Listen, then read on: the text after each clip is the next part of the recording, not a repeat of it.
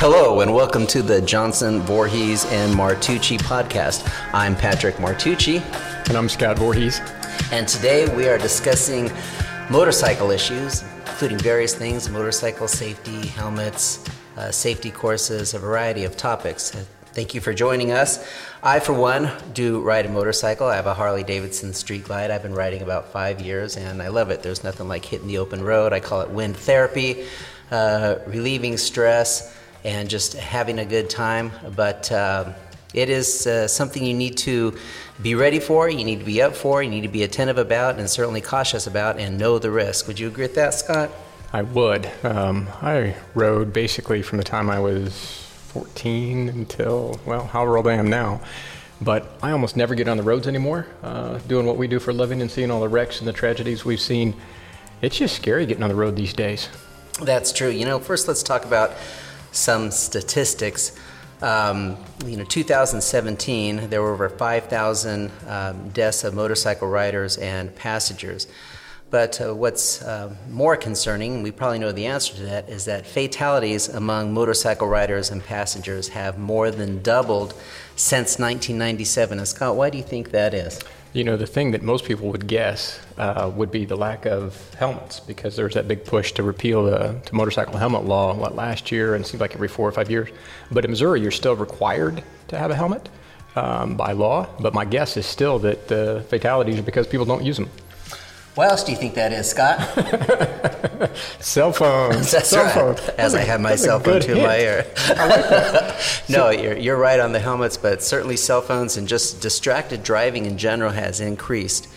And being on a smaller uh, mode of uh, transportation, a motorcycle, you're harder to see. And uh, with that distracted driving, people just aren't going to see you. And that increases the risk of a crash. So let me stop you there for a second. You're talking about people who are hitting motorcyclists being distracted, not the people on the motorcycles using the cell phones, or both? Uh, you know, that's a, a very good point. I am talking about people who are driving traditional vehicles, trucks, tractor trailers, are talking on their cell phones. But with that said, I have uh, amazingly and hauntingly seen people riding motorcycles, messing with their cell phones. That's what I've seen too. It just kills me. Okay, not me, but it looks like it could kill them. Yeah, that's uh, uh, just commonplace. In fact, I hear uh, the rate of motorcycle uh, riders has decreased in recent years because, I, or at least, I don't know the statistics on that, but people tell me, you know, I used to ride, I just don't anymore because other drivers are just too foolish and not paying attention, and they've had a, a friend or someone get hit by a, a motorist who was talking on their cell phone or doing something like that. A few more um, statistics.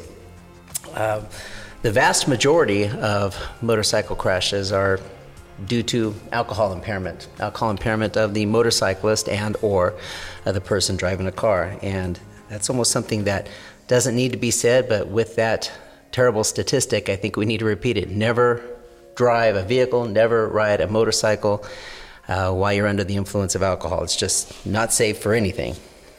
You know, talking about the statistics, I remember seeing one, it was twenty-five, it was between twenty-five and thirty percent more likely to die in a motorcycle wreck than a car wreck, just because of the lack of the extra protection.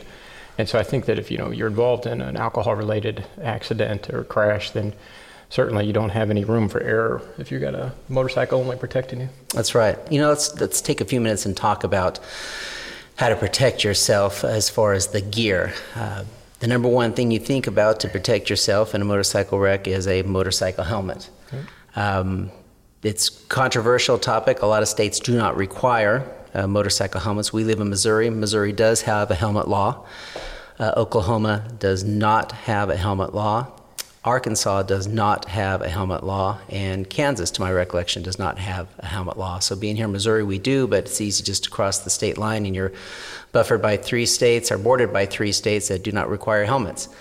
Helmets are worth their weight in gold. I got to tell you, um, I would not get on my bike without a helmet. I don't care what the yeah. law is. I've just seen too many things. And even with the helmet, um, my stepfather was in a coma for a while because he had a brainstem swelling from a, an accident. He had a helmet on. And so they won't stop all of the injuries, but I got to tell you, um, that extra protection is worth it. And I know that it's uncomfortable and it gets hot and that kind of thing, but man, uh, wear a helmet always.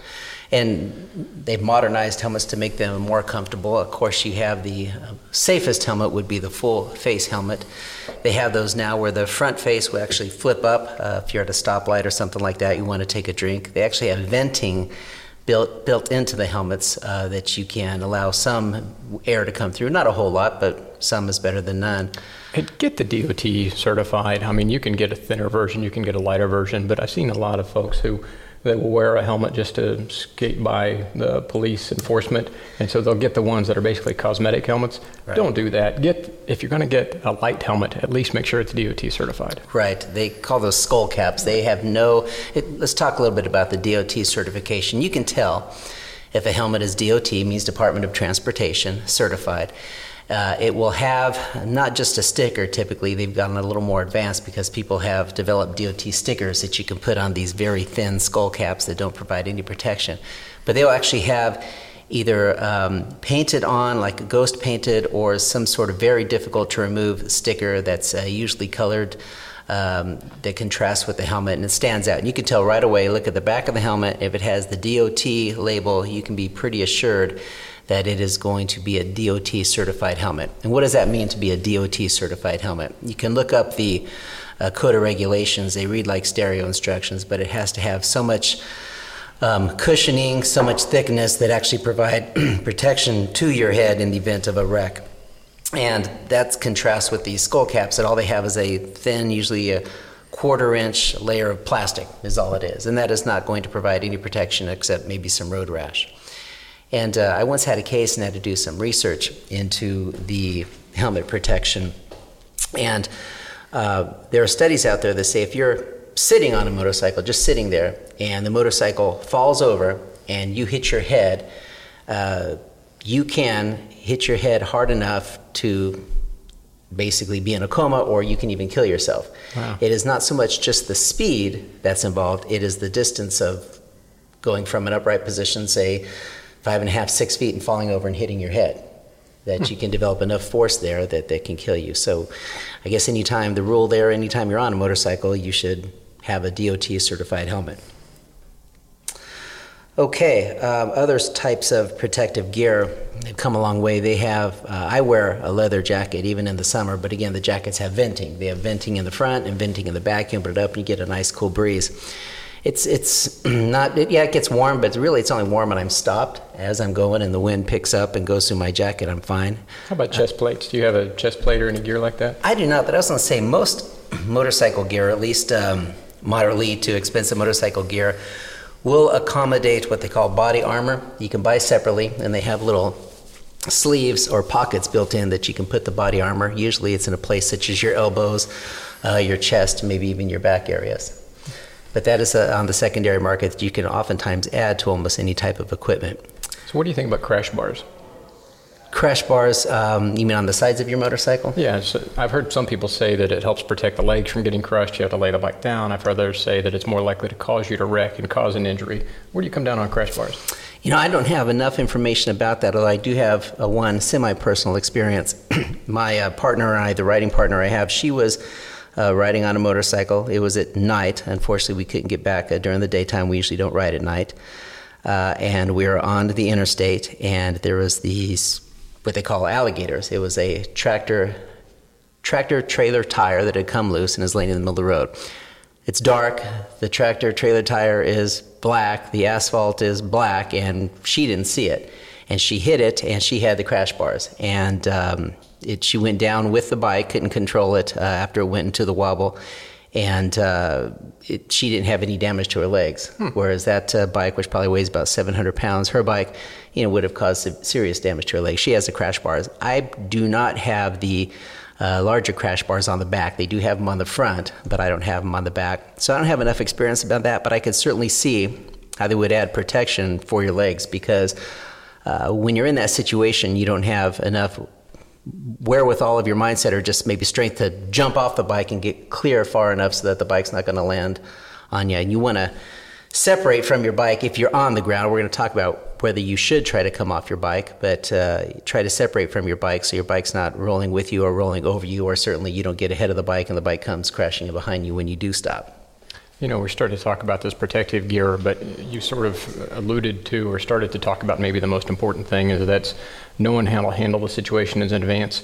Now, before you started riding, did you take one of these um, instruction courses, a motorcycle safety course, anything like that? I absolutely did. What do you think about those? I thought it was, it provided me great information, a great foundation. They actually, they'll have like a half day of class time where they just kind of go over the basics, some of the rules of the road. But then the next two days, you're spending I don't know, about four or five hours out on a uh, safe track, a, a parking lot, typically a large parking lot they've marked off, and they go through all these uh, various skills, hard braking, uh, turning, different situations, figure eight turns, and I thought it provided me with a, a great foundation that you want to keep practicing on, especially going from the off-season back to the on-season, because they are perishable skills, skills that you lose if you don't practice them over time. But I thought it was very valuable. They're not very, that expensive, but the skill set you're going to get from them is well worth it. I had a friend of mine who was an instructor at one of those, and of course I learned to ride in a field at, uh, I guess it would be my step-grandpa's place, and then never took one of those, but was talking with him about kinds of some of the things that he was teaching, and the thing that I think I missed out on wasn't so much how to operate the bike itself, but how to navigate the other driver issues. So like how to watch in the mirror for the guy who's not stopping behind you at a stoplight, or how to deal with a person who may not be stopping at the stop sign. And really it's a lot of the defensive driving for motorcyclists that I feel like I missed out on because I didn't have that. Yeah, that's exactly right. They'll go through skills like what to do if a dog jumps in front of you or starts chasing after you. Pray? Is that yeah. the instruction? Actually, in that situation, you, you maintain your speed. As a dog gets closer to you, you quickly accelerate away because then the dog will stop. Yeah. Um, but you don't try to kick at it or anything like that, no. But it goes through a lot of those skills. And uh, I, I just got a lot out of the, the course. And uh, also, it'll make you realize what skills you're lacking, so you need to work on them. They'll tell you you need to practice this more or go over this more, um, so that you you know what you're good at, but also just as important, if not more important, what you're bad at. Well, you talked a minute ago a little bit about the use it or lose it. I mean, certainly, uh, I probably have forgotten a lot of the things that I learned when I was fifteen or sixteen. And we see some of that with the car wreck and motorcycle collisions that we see in our office, where you have older folks who have been, I guess, maybe reintroduced or coming back to riding. And it seems like we see more of those wrecks than we used to. What do you think about that? Yeah, that's true. And the statistics show that uh, as you get, well, I'm going to say older, although I fall in this age group, uh, in your fifties. And older certainly counts. As, you, as you get in your sixties, uh, most th- that's where most of the uh, accident victims fall, within those uh, age ranges. I think it was thirty-six percent or so of all um, fatalities were older riders. And there's various reasons for that. What you have is people who maybe rode when they were teenagers or in their twenties, and then they get married, they have kids, and they step away from it, and then they get into their fifties, their kids are grown, they have more disposable income, and they decide, I want to ride again. Uh, maybe they don't take a refresher course thinking, hey, what I had in the past is going to be good enough. But a lot has, a lot has changed since then. The bikes are faster, they're more powerful, traffic conditions change, um, and as you get older, just your reflexes change and things of that nature change. So you need to, regardless of your age, you need to keep up that skill set, but you need to be mindful of uh, your age and any restrictions that might occur with age. We also don't bounce as well from a guy who's fallen in and broken stuff. We that's, just don't bounce as well. That's, that's exactly right. We do not bounce as well. Um, There's one other point I wanted to say about that. Uh, well, passengers, that's one of the things that I wonder about is, you know, even growing up, I, I never had somebody on the back until I got older. And now it seems like if I was going to ride, it's usually with someone on the back. I, I think that's a whole different skill set, especially if the person behind you doesn't know what they're doing. Yeah, riding with a passenger requires considerably more skill. Um, I have done it a couple times, and I am amazed how slower the bike reacts uh, as far as turns. And also, just when you come to a stop, you're now balancing the bike with yourself and another person's body weight on there. Sometimes the body weight will double, and it is a lot harder. Um, just I was had that a couple weeks ago. I had someone on the back for a short distance, and just maneuvering uh, through some turns, and certainly at a slower speed and coming to a stop, I was like, man, this is a lot harder to do. Well, especially if the other rider doesn't know what they're doing. You know, a lot of times, if you've got an experienced person behind you, it's not that big a deal or a big a difference. Mm-hmm. But boy, oh boy, if you got somebody who's uh, nervous behind you, uh, be careful. Exactly. One common example of that is coming into turns.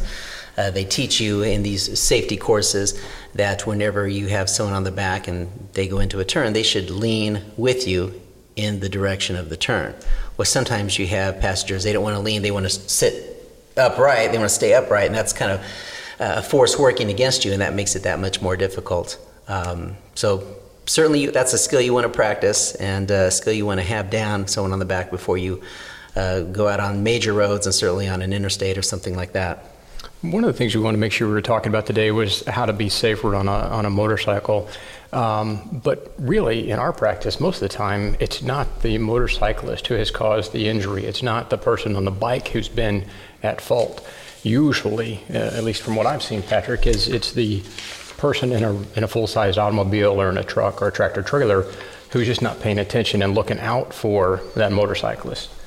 That's that's right. In fact, one of the most common types of wrecks involving a motorcycle is when a car pulls out in front of you or a car turns left in front of you. Um, that's there's various reasons for that. People either and their cars are distracted. Uh, motorcycles just don't stand out as well. Or because motorcycles are smaller, it is harder for someone in a car to predict the speed of the motorcycle and how quickly the motorcycle will close the distance between the motorcycle and the vehicle itself. For me, it was always the blind spots, is I would just have some idiot who would just pull right into where I was already occupying in my lane, and I just assumed it's because they can't see or don't check their blind spot. That's that's very true. In fact, and it's a good segue into a, another topic we should talk about, is that is the uh, some of the most common car wrecks, uh, car versus motorcycle wrecks. Um, the number one, or one of the number ones, is uh, cars turn left in front of you. And how do you avoid that? Well, as a motorcyclist, you want to try to see it coming. When you see that there is a gap in traffic, in other words, where there is a good distance between you and a vehicle that's about to make a left turn or is about to pull out of a driveway, that you want to slow down, cover your brake, meaning put your hand over your brake in case you do have to brake hard, and then get ready to take evasive action. You always want to have, I guess they call it the escape route, where you know, driving down the road, okay, there's a wide shoulder on the right. If I have to go into the wide shoulder, I can do that. If there's no shoulder, what am I going to do? Is there any vehicles in the oncoming lane so I can swerve into that lane if this person in front of me suddenly brakes hard? Always have in your mind, what is my escape route? That's a good but, idea for a car too. Oh, exactly. Right. But other ways to avoid it is look for signs of that vehicle and one, whether the driver is paying attention. Are they looking at you? Are they talking on the cell phone? Are they talking to a passenger? Are they looking in another area? And then uh, watch their wheels. You can tell if their wheels start turning before you're going to be able to appreciate if the car is actually moving. So I always watch their wheels and see if the wheels start to move forward, then I know they're about to pull out. You always want to, again, know what's behind you and beside you for your escape route. Uh, when it comes to having to brake, in that situation, you hear people say, oh, you know, I had to lay it down. There's nothing I can do. I just had to lay it down. Avoid at all costs laying your bike down. You want to shed as much speed on your bike before you come into contact with anything or even try to stop before it. The only way you're going to do that is if you stay on your bike and you are hard braking. That is going to allow you to reduce as much speed pre-collision. And you're much safer to hit something on your bike with the bike upright than laying the bike down where you're rolling along the roadway and you're just relaying, relying on your body's momentum to eventually slow you. You don't know where the bike is, you don't know if the bike's going to hit you, and you don't know how hard you're going to hit the vehicle even when you're rolling down the roadway. And you also have other traffic to contend with. You know, I've always wanted to be upright and in control of the bike rather than, you know, uh, out of control on the road. That's right. Because you can, you, you know where you're going to be when the bike uh, right. stops. When you, you can't control your body when you're rolling down the highway at forty, fifty, sixty miles an hour. Uh, and that's another thing. Always know uh, when you are in that situation, you want to look at your escape route. And the studies have shown if you are looking at the person that's pulling in front of you, if you are watching um, the car that's coming at you, your bike and your body's going to go in that direction. So you want to look at your escape route. If it's to the right on the shoulder to go around, that's the way you want to look. If you're watching that that uh, car or that hazard in front of you, that's typically where the bike's going to continue to go. unfortunately, even with all of the safety equipment and safety precautions and paying attention and leaving yourself an out, there are going to be collisions between motorcyclists and cars. And one other thing I think that we face as attorneys is very often people assume that it's the motorcyclist's fault, that they were being reckless or they're going too fast. And like we talked about, that's usually not the case. But here in Missouri, we should tell them that even if the motorcyclist is partly at fault, we have the ability to compare fault. And so a lot of times, even though the car driver is going to say that the cyclist was ten percent at fault or fifty percent at fault or whatever, it's still worth talking to an attorney to bring that claim. That's exactly right. States' laws vary on that, but here in Missouri, we have a, a pure comparative fault, meaning if the motorcyclist is, let's say, sixty percent at fault for the wreck, well, the bad driver of the car that was also responsible for the wreck, they're responsible for forty percent of the injuries and damages caused to that motorcyclist. So you always want to consult an attorney. Even if you're mine, you think it's your fault. There's a lot of things out there you're not aware of, uh, what the police caught up on or what other witnesses might say that will change that picture and allow you to uh, make a claim for your injuries. And a lot of times because the person on the motorcycle is most hurt, uh, they don't always get a chance to tell their side of the story to law enforcement at the time. And so very often the initial report is wrong because they're only getting the information from the driver who is really the person most at fault. Why is it important, Patrick, if you're looking for an attorney after being involved in a collision with a motorcycle, to have an attorney who is experienced and knows about motorcycle issues? Well, it's, it's just like anything. The if you go to someone who knows what they're dealing with, they're going to know what to do to protect you. Uh, we do certain specialty areas of the law: motorcycle wrecks, tractor trailer wrecks, car wrecks, medical negligence cases, nursing home cases. We spend a lot of time setting up on those, and we have uh, a, a large uh, experience of past cases and have seen a lot of different situations. But you need to know someone who uh, understands how motorcycles work. Motorcycles aren't the same as cars. Um, what the and also that motorcyclists have the same rights as a car on the road. They're entitled to be out there on the roadway. You have to watch out for them, just so you have to watch out for another car.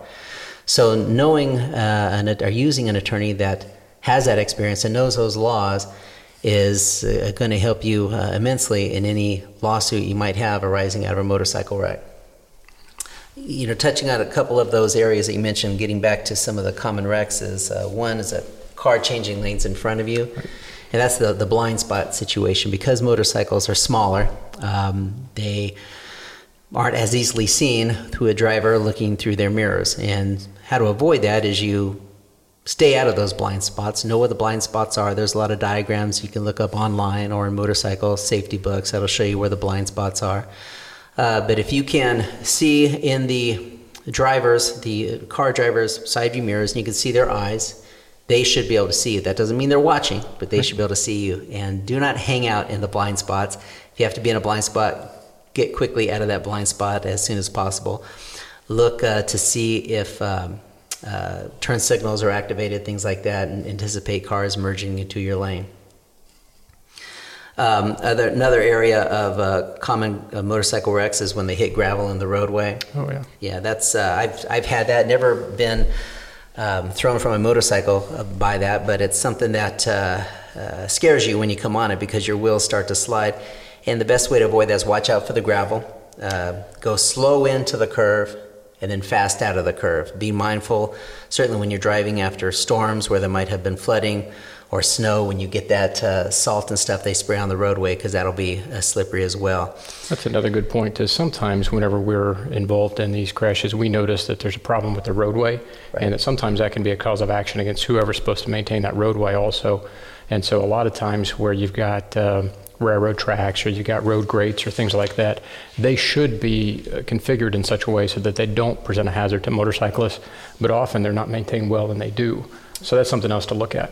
Appropriate signage too, having right. the, the, the county or the state whoever maintains, having a sign that warns you that this is a sharp hairpin, hairpin turn. I unfortunately had a brother-in-law who was driving his motorcycle uh, at night out in the country and came upon one of those turns where it's probably a ten or fifteen mile an hour turn, should be, and there was no signage whatsoever.